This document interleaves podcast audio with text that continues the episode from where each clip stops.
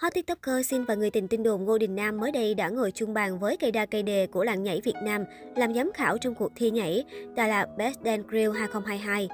Tuy nhiên, sự góp mặt của hai TikToker, đặc biệt là Ngô Đình Nam với vai trò giám khảo gây ra những tranh cãi gay gắt. Có vẻ sóng gió vẫn chưa yên khi gần đây nhất xuất hiện clip Ngô Đình Nam thể hiện khả năng nhảy nhót của mình.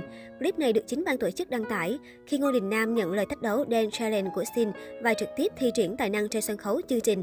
Màn thể hiện vũ đạo này của Ngô Đình Nam ngay lập tức khiến dân mạng dậy sóng. Tập dưỡng sinh hay sao vậy? Thách thức danh hài hả ta? Chắc tôi thành dancer chuyên nghiệp quá. Cứ nghĩ mình hài nhưng không đúng nơi đúng chỗ. Giám khảo thật là ô về, không có hiểu biết, không chuyên nghiệp, làm giám khảo chấm ai. Tôi vừa xem nhảy hả, đó là một số trong hàng loạt bình luận phía dưới clip của Ngô Đình Nam.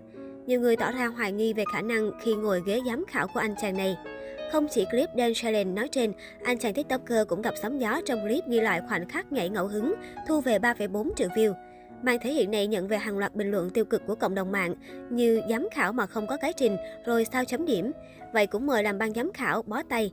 À, ngẫu hứng là đứng lắc vậy ạ. À. Thôi thôi em xin anh.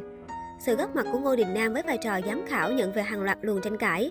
Nhiều ý kiến cho rằng người tình tin đồn của Xin Bùi Thảo Ly không đủ power để ngồi ngang hàng và chấm điểm thí sinh trong cuộc thi lớn về vũ đạo, cùng cái tên trụ cột như Nguyễn Viết Thành và Huỳnh Mến. Chia sẻ về vấn đề này, giám khảo Nguyễn Viết Thành và Huỳnh Mến cho rằng cuộc thi nhảy rất cần đến sự lan tỏa và được giới trẻ biết đến.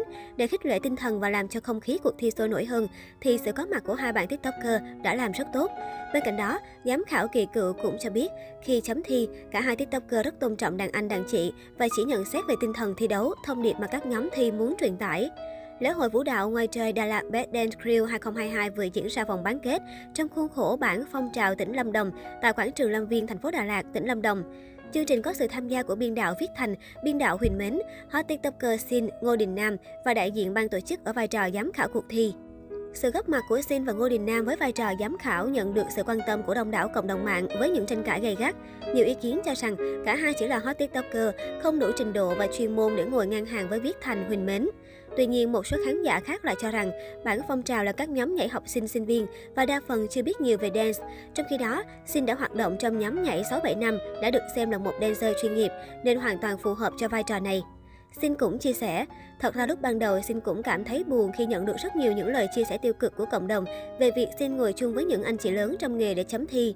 Đúng là về tuổi đời cũng như tuổi nghề, Xin không thể nào so sánh với anh Viết Thành hay chị Huỳnh Mến.